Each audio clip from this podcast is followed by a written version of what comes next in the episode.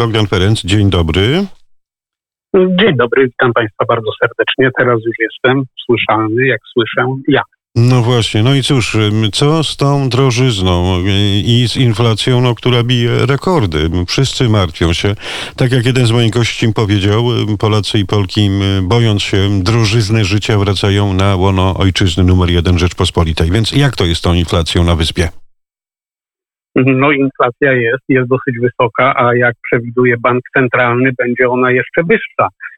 Mm, teraz mówi się, że przekroczy ona poziom 10%, no chociaż do tego poziomu niewiele zostało, bo przecież zaledwie 0,4%, więc nie można tutaj powiedzieć, żeby ta, to przewidywanie było nietrafne. Ja osobiście spodziewam się, że taka inflacja krótkoterminowa dotrze nawet do 12 albo przekroczy nawet 12%, bo na to też wskazują te wszystkie rzeczy, które tutaj dzieją się na wyspie, przede wszystkim drogie paliwa, chociaż w ostatnim okresie ciut, ciut staniało paliwo do samochodów, no ale nie można powiedzieć, że jesień będzie tym e, okresem, kiedy to wszystko będzie taniało, bo tutaj przecież ostrzegał już o tym nawet premier, że jesień, jesień, zima może być właśnie dosyć ciężkim e, okresem i na to też trzeba się przygotować. Irlandzki Bank Centralny mówi natomiast, że y, nie ma aż takiego dramatycznego spadku dochodów mieszkańców Irlandii, chociaż widzi się duże problemy, ale jednocześnie można powiedzieć, że nadal radzimy sobie w tej kwestii i nadal będziemy y, mogli w jakiś sposób sobie tutaj y, z tym wszystkim poradzić. Oczywiście pojawiło się w niedawnym okresie takie badanie banku ING z Holandii, który stwierdził, że Irlandii daleko jest jeszcze do recesji, że irlandzka gospodarka radzi sobie w tych kryzysowych warunkach bardzo dobrze i można powiedzieć, że ten najnowszy, który trwający obecnie kryzys, przejdziemy może nie suchą stopą, ale jednak poradzimy sobie lepiej niż kraje strefy euro. Powiedział Bogdan Ferenc, redaktor naczelny portalu polska myślnikije.com, współgospodarz Studia Dublin, zawsze piątkową porą kilka chwil po godzinie 9.10.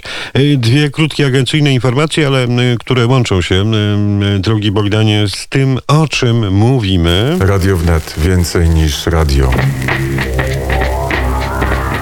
Najpierw Francja. Pierwsza ustawa rządowa procedowana na nowo wybranym parlamencie i już porażka francuskiego rządu, o czym donosi nasz korespondent, y, pan Zbigniew Stefani, korespondent polskich mediów ze Strasburga. Elizabeth Borne, wobec której parlament nie przyjął wotum nieufności, przegrała jednak batalię polityczną o rządową ustawę wprowadzającą część restrykcji antykowidowych nad sekweną.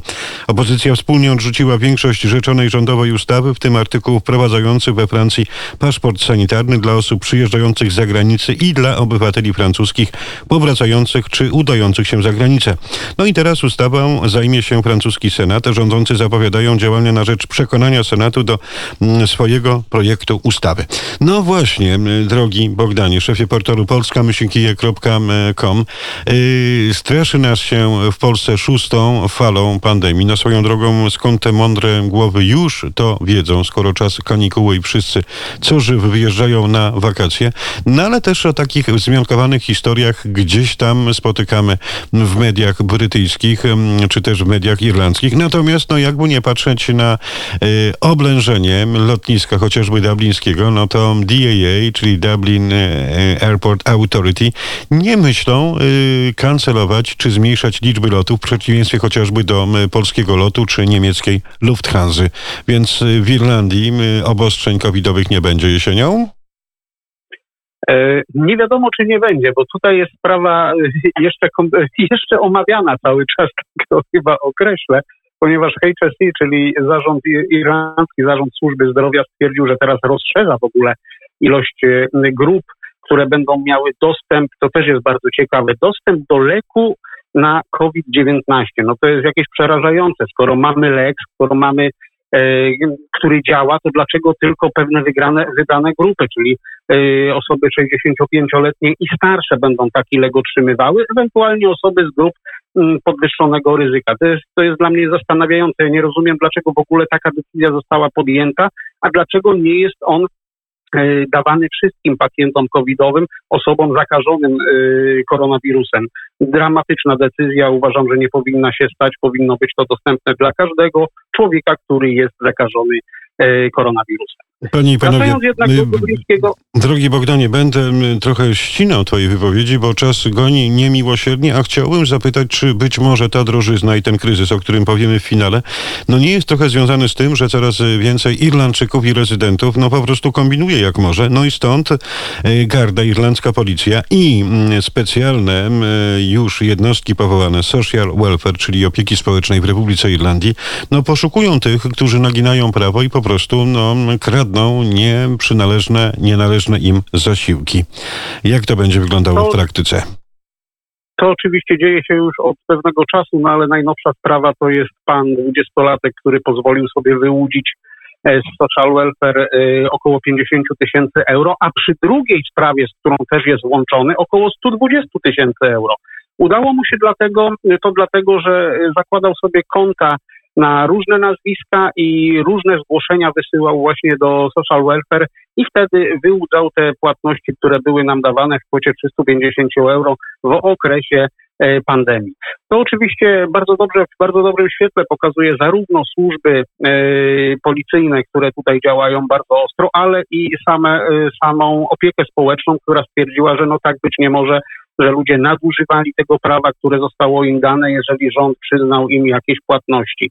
Myślę, że będzie tutaj możliwość, aby znaleźć więcej osób, które tak postąpiły, czyli zachowały się nieuczciwie w stosunku do Skarbu Państwa, bo o tym też wielokrotnie już wspominano, że takich wyłudzaczy jest tutaj na wyspie więcej i prawdopodobnie należy do nich wyłącznie dotrzeć, żeby okazało się, że takie osoby tutaj były i że będą one pociągnięte do odpowiedzialności karnej. No w finale zabawimy się trochę w taki polityczny albo e, kryzysowy totolotek. Budzisz się i słuchasz.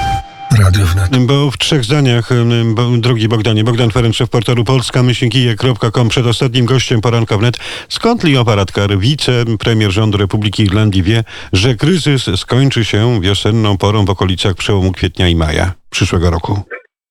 Dlatego wierzę, wie to też e, premier Michael Martin, bo to on w zasadzie powiedział, że kryzys skończy się na przysz przyszłej wiosny, a jesień i zima będzie bardzo ciężkim okresem dla nas, czyli już zapowiada nam, że po prostu będziemy dramatyczne chwile przeżywali i nie będziemy mogli poradzić sobie z niczym.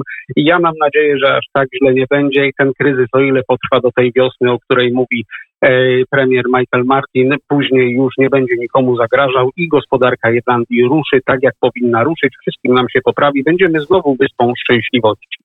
Czyli jak to mawiają klasycy, zima nasza, wasza, wiosna nasza, a lato muminków. Czytajcie to Jansson pod wakacyjną gruszą. Bogdan Ferenc, szef portalu polska myślnikije.com powróci jak Feniks jutro w studiu Dublin. Dziękuję pięknie Bogdanie. Dziękuję Państwu za uwagę. Życzę udanego dnia.